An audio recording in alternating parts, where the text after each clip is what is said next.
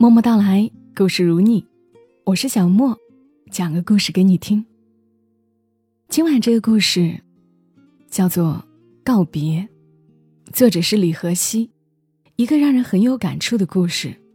接下来读给你们听。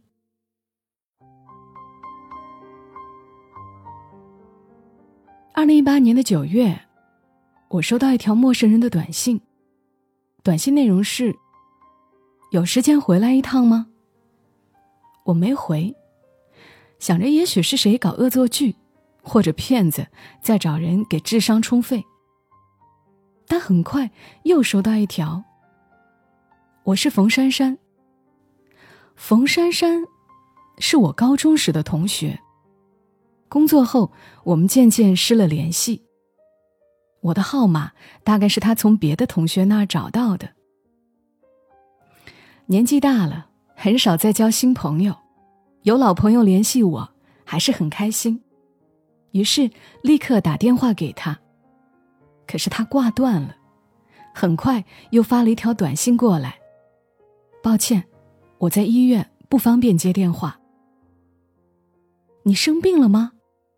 我立刻回他：“不是我生病，是牛木华，他得了脑瘤。”快不行了，我今天来看望他。他刚睡着，我愣住了。牛木华，当年他就坐在我们的后排，瘦小尖刻，总是愤怒。算年纪，他比我大一岁，也不过三十五岁。怎么会生这么重的病？又一条短信发过来。我前几天和几个高中同学一起来看望他，他妈妈在照顾他，说他的精神有时清醒，有时连人都不认。他已经说不出话来了，但看见我们还是能认出来的。我们和他说着话，说起来以前的事儿，说起了你。嗯，我回他，他还记得我吗？怎么会不记得？前天我们走后，他妈妈打电话给我，说他情绪非常低落。我今天来看他，他说不出话，抓着我的手，在我的手心里写着字，写了好几遍，我才认出来，那是你的名字。我问他：“你是想见徐清晨吗？”他的眼泪就刷刷的流下来了。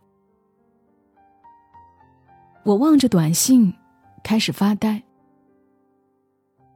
清晨，如果你方便的话，抽时间回来看他一下吧。他最想见的人，是你。好，感觉像有一只手在抓我的心，把它握住了，又揉碎了。我回复冯珊珊：“我明天就回去。”我跟老板请了三天假，回家后就开始收拾行李。在外多年，每年回去两三次，但很少和高中同学联系。只是觉得当年我就没有什么存在感，现在也不需要重新找回了。老陈回来的时候，我已经收拾好了行李，做好了饭。吃饭的时候，跟他说了情况。老陈问：“这个人是不是曾经喜欢你？”“是的。”我承认。他曾经非常喜欢我。老陈瘪了瘪嘴：“怎么个非常法？有像我这样喜欢你吗？”我笑不出来。别贫。他是个很苦的人。我知道他幼年丧父，矮小孱弱，母亲一个人带他和妹妹，贫困交加，脾气还倔，不懂退让。高中的时候没少受欺负，因为不堪忍受，还曾经想过自杀。而现在，大好时光还没开始，竟然。又得了绝症，不知道为什么上帝要对他这样不公平。那他这样一个人，为什么会喜欢你？你呢？你喜欢他吗？老陈想了想，问。我说：“他说是因为我才选择活下来的，但我并没有喜欢他。”老陈点点头。你属于对自己的情感认知很清晰的那种人，你没有喜欢他这一点，我信。我说，所以我回去看他，你不要吃醋。可我心里。还是酸酸的，需要我陪你回去吗？老陈问。不用，在家等我。我说。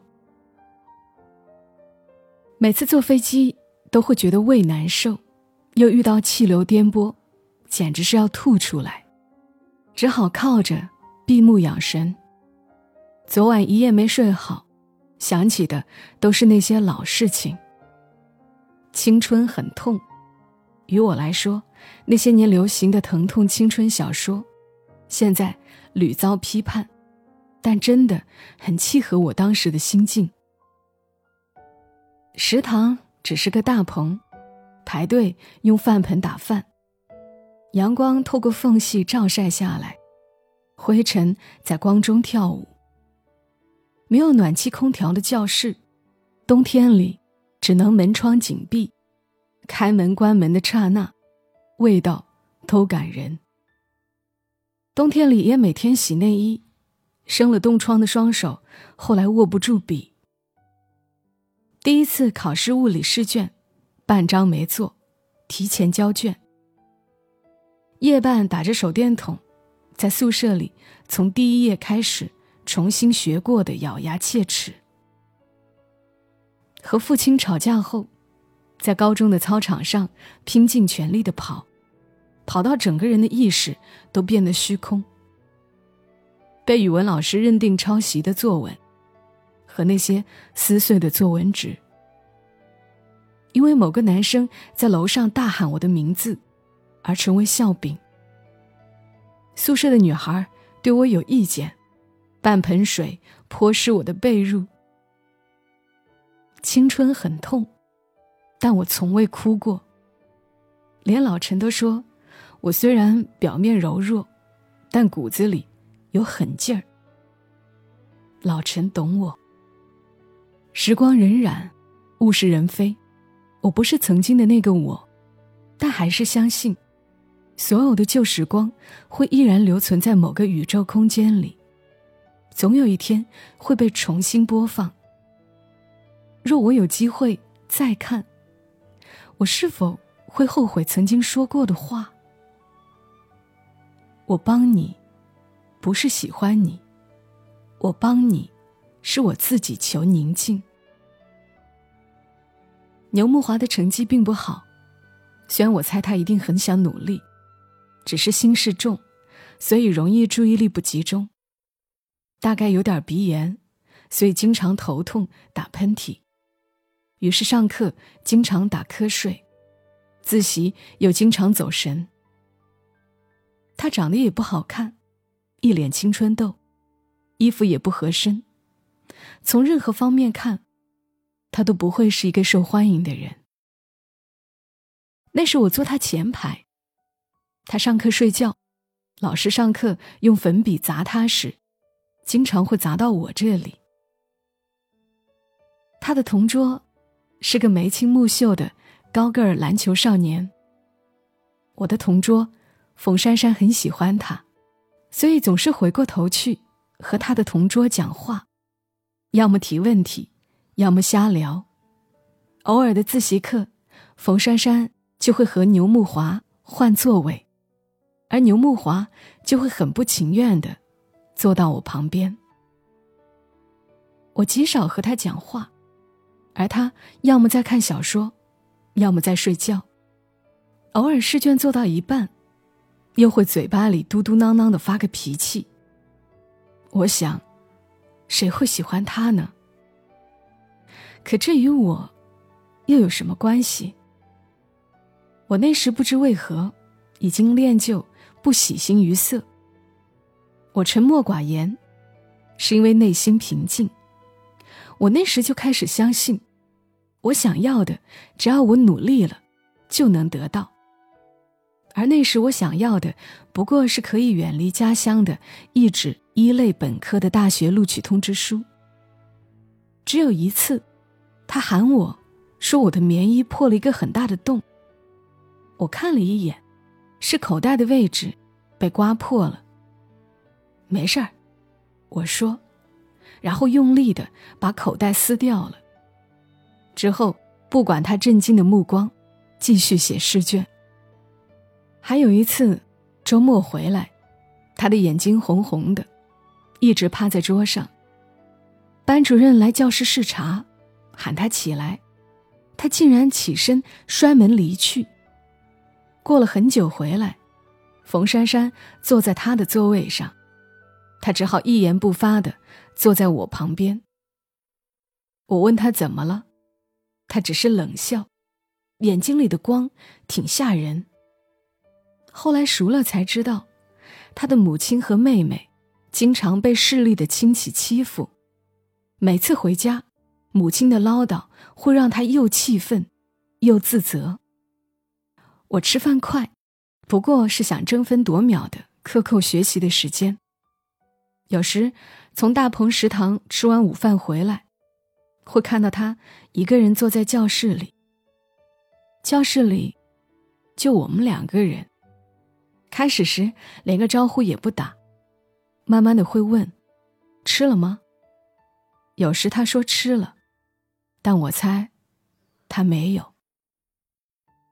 我的母亲偶尔会送一些吃的来给我，太多了。所以会和身边的同学分享。不过是些零食和泡面，以及一些自己做的肉脯和咸菜。有一次，冯珊珊悄悄跟我说：“你知不知道，你是牛木华同学的救星？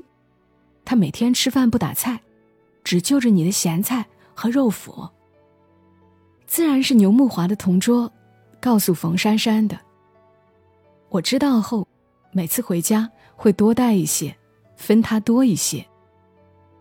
那时也不觉得他喜欢我，但大概，一个不被待见的少年会放大任何一点温暖。渐渐的觉得他自习的时候不再趴着睡或看小说了，不会的题目他会主动问我，我自然是会帮他解答。他非常聪明，理化方面的问题很多，我自己不太明白。只能套用课本的时候，他会想到其他的解答方式。那时我们都住宿舍，女生宿舍十个人，男生宿舍也是十个人。除了睡觉，我几乎不回宿舍。他似乎也是，和宿舍同学的关系大概也不太好。有时会听到和他一个宿舍的男生嘲笑他自己补衣服像个娘们儿之类的。因为打喷嚏声音太大，也屡遭嘲笑，说他像驴。有一次在食堂里，一个男生坐在他对面吃东西，他一个喷嚏打出去，男生扣了饭盆就给了他一拳。他身材矮小又瘦，自然是打不过，但他还手，绝不会让。总之那天本来就不被班主任待见的他，被罚写检讨。还鼻青脸肿了好些天。有一次，他还主动袭击别人，大概是一群男生嘻嘻哈哈聊天，说死亡的方式哪种最疼。说到了电死，他莫名其妙就冲过去打。后来才知道，他的父亲就是电死的。虽然说话者并不知道这个事儿，也并无恶意，但他太自卑敏感。几乎草木皆兵。他有一个本子，会写一些乱七八糟的东西。讨厌他的人有一次趁他不在，把那本子偷出来，在班上念。不过是记一些账，一些个人的心情。当时是运动会后，教室里的人并不多，他回来的时候，他的本子正被阴阳怪气的读到。我的世界会好吗？现在只有每天看到那一缕光，能让我的痛苦减少一些了。结果自然是他又冲过去，打成一片。不知道什么才是压垮骆驼的最后一根稻草。在高三寒假快到来的一个晚自习时，他没来，直到快九点钟，自习要结束的时候，我才在一本很少用的名人名言录里，看到了夹着的一张纸。我认出了那纸上的花纹，和他的字。他写着：“许清晨，你是唯一一个我要道别的人。因为怕你被困扰，所以我的道别是悄悄的。我觉得活着很累，这个世界对我太不友好了。我不知道自己上辈子做过什么，以至于这辈子未曾感觉过什么温暖。谢谢你每次。”都给我分享你的食物。谢谢你眼睛里从来没有对我流露出嫌恶。我要走了，不知道投胎后的下一个世界会不会对我温柔一些。你要多笑，你笑起来很好看，像光。这张纸吓到了我，我几乎是尖叫着站了起来。冯珊珊立刻问我怎么了。我把纸给他看了，他看完又给了后排的牛木华的同桌。牛木华的同桌看完后，立刻问和牛木华一个宿舍的人，他在不在宿舍。确认后，我们才知道他已经收拾好东西回家了。他家里连电话都没有，班主任已经下班。冯珊珊、牛木华的同桌和我，还有和他同乡、知道他家地址的一个同学，我们一起打了出租车，往他家赶去。但是，他并不在家，他家徒四壁，母亲大概只有四十岁，却已经半头白发，只说他回家后放下东西又出去了。我们是在一个田埂上找到他的。他的手边放着半瓶农药，好像是什么除草剂。他还没有喝。看到我们时，他很震惊，然后眼泪刷刷的开始流了。那是我人生中第一个无眠的夜晚，已经隆冬，非常冷。他的同乡先抱住了他，安慰了他，然后他的同桌也抱住了他，安慰他。我和冯珊珊手拉手看着他，劝他和我们一起回学校去。其实他很敏感，一点点的温暖就够他活下去了。我们等他回家，拿了行李，又一起打出租车回了城。人太多了，牛木华和他同桌，冯珊珊还有我，我们四个人坐在后排，原本冻得手脚都不是自己的。竟然挤着，越来越暖和。后来牛木华跟我说，他坐在我的旁边，腿靠着我的腿，就这么坚定的要活下去了。谁能知道死后是怎样的一个世界？只有在这样的一个世界里，才能有机会再看到我。我相信那一刻他要活下去的坚定是真的。否则，此刻的他也不会挨着常人无法理解的病痛，坚持呼吸着最后一口气。我下了飞机，手机开机，短信和微信都挤过来。冯珊珊问我到哪儿了，要不要接？老陈说在我的背包里放了晕车药，忘了告诉我。我打了个车，回短信和微信。对老陈的马后炮表达了愤怒。老陈先是和我打趣了几句，又说：“见到那人了，要告诉他，你现在很幸福，这样他会很开心的。”好，我说：“牛木华自杀未遂后，参与了这场救助的人都对他非常好脾气。我也经常开解他，用了我全部的真诚。我说：“爱是相互的，你爱这个世界，世界就会爱你。”还记得我对牛木华说：“世界会好起来的，我们都会好起来的。”再后来高考，我考得不错。如愿以偿，冯珊珊和牛木华考到了同一个省内的专科。牛木华的表白是我上大学后才开始的，他写了很多信给我。也许我其实早已窥见这种端倪，所以并不吃惊，但因为对他并不喜欢，还有些许反感。那些为我而活着的话，也是那时才说的。我说。我有喜欢的人了，但他说没关系，依然喋喋不休地表达着喜欢，还去看望过我几次。有一次，我们坐轮渡从武昌到汉口，他说：“你曾经说爱是相互的，那你为什么不爱我？”我没有回答。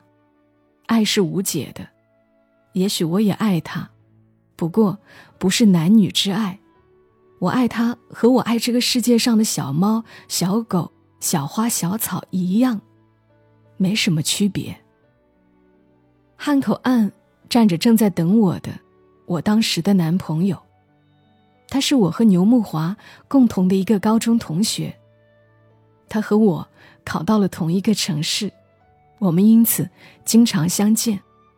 他又高又帅又阳光。当他的手自然而然的拉起我的手时，原本站在我身边的牛木华捂着头蹲了下去。许久之后，才站起来，扭身就走。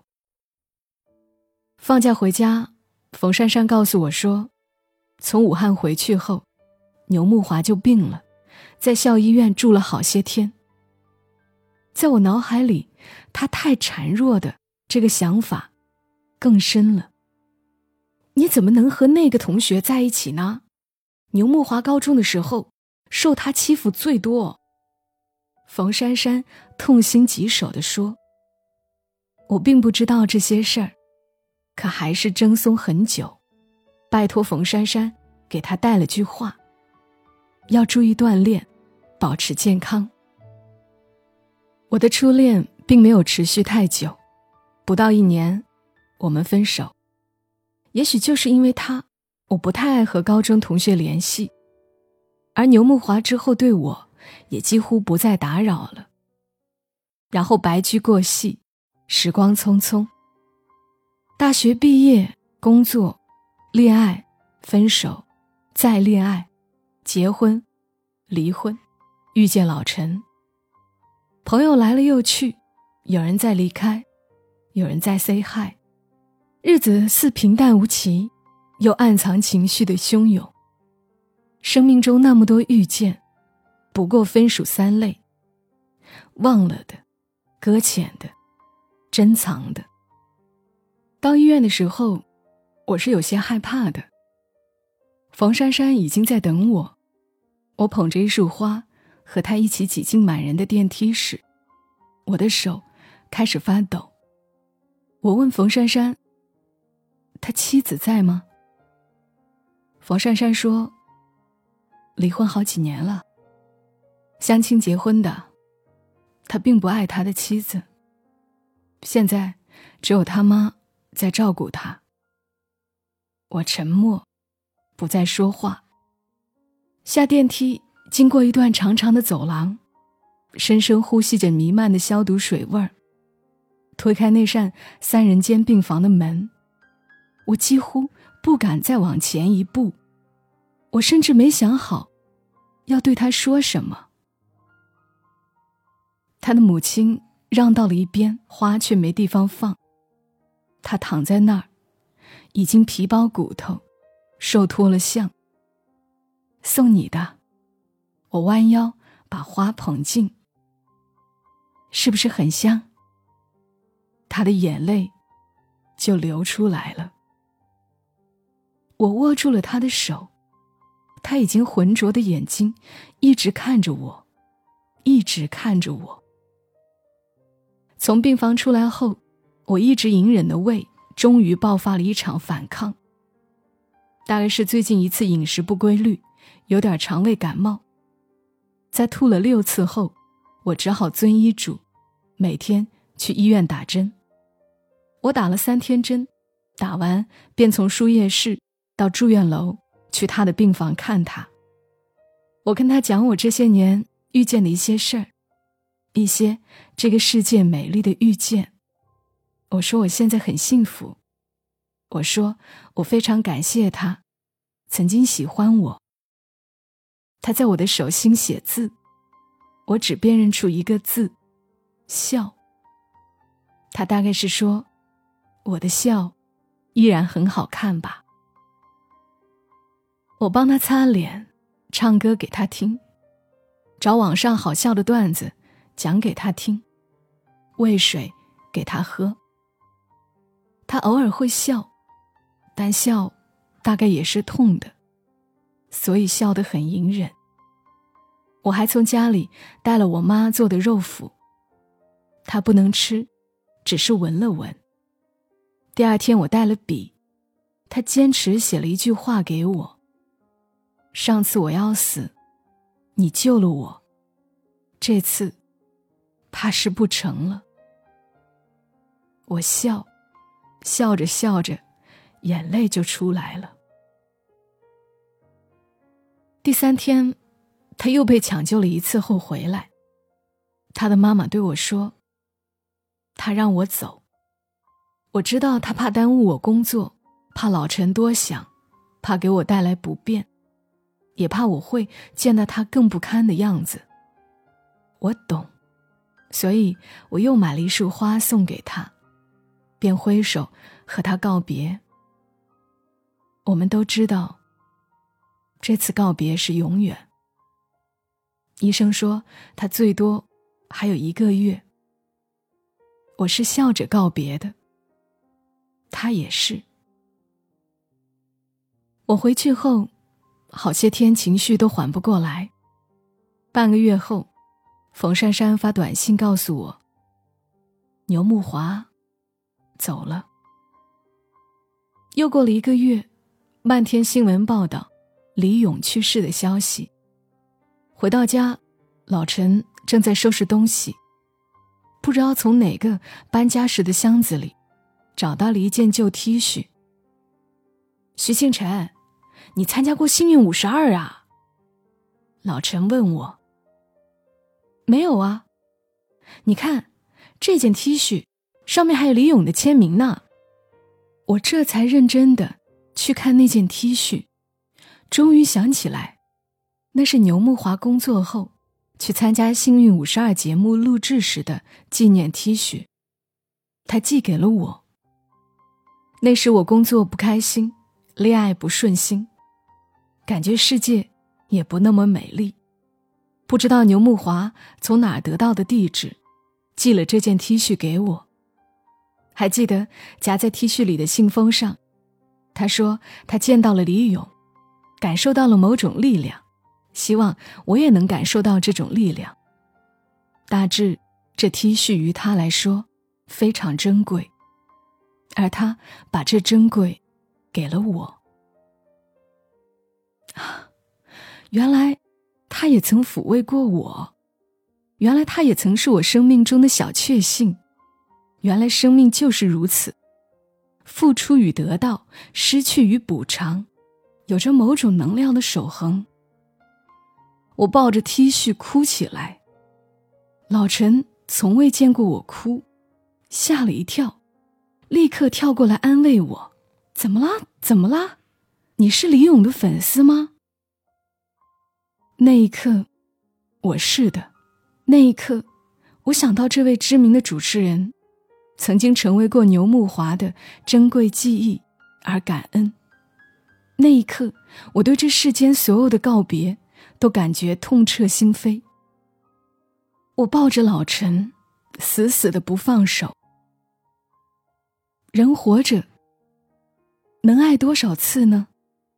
不止于人，不止于物，不止于片刻分秒。能在一起的日子，要紧紧拥抱，深深亲吻；活着的日子，要享受四季交叠，蓝天绿叶。一瓢饮，一餐食，一个微笑，一次握手，一场有或者没有目的的奔跑，一趟陌生或者熟悉的同城，甚至享受失望，享受辜负，享受痛苦。因为你不知道哪一天会再有告别，因为你不知道是你会告别这个世界，还是你曾经的世界会告别你。好啦好啦，老陈拍着我的背安慰我。嗯，好了，我擦掉眼泪说：“吃饭。”老陈说：“可是我没做。”我说。那就出去吃。老陈问：“想吃什么？什么好吃？吃什么？”我说。然后走到镜子前，认真的补了补口红。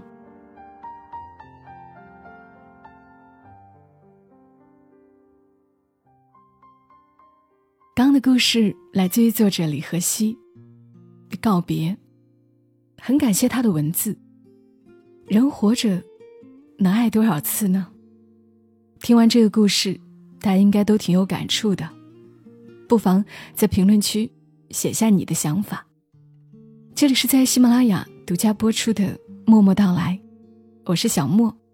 今天的故事特别长，录的时候也很坎坷，真的是很不容易出来的一期节目，所以要谢谢所有听到了最后的朋友。也希望大家能够帮忙转发、评论、点赞，让更多的人听到我的节目。祝你今晚好梦，小莫在深圳和你说晚安。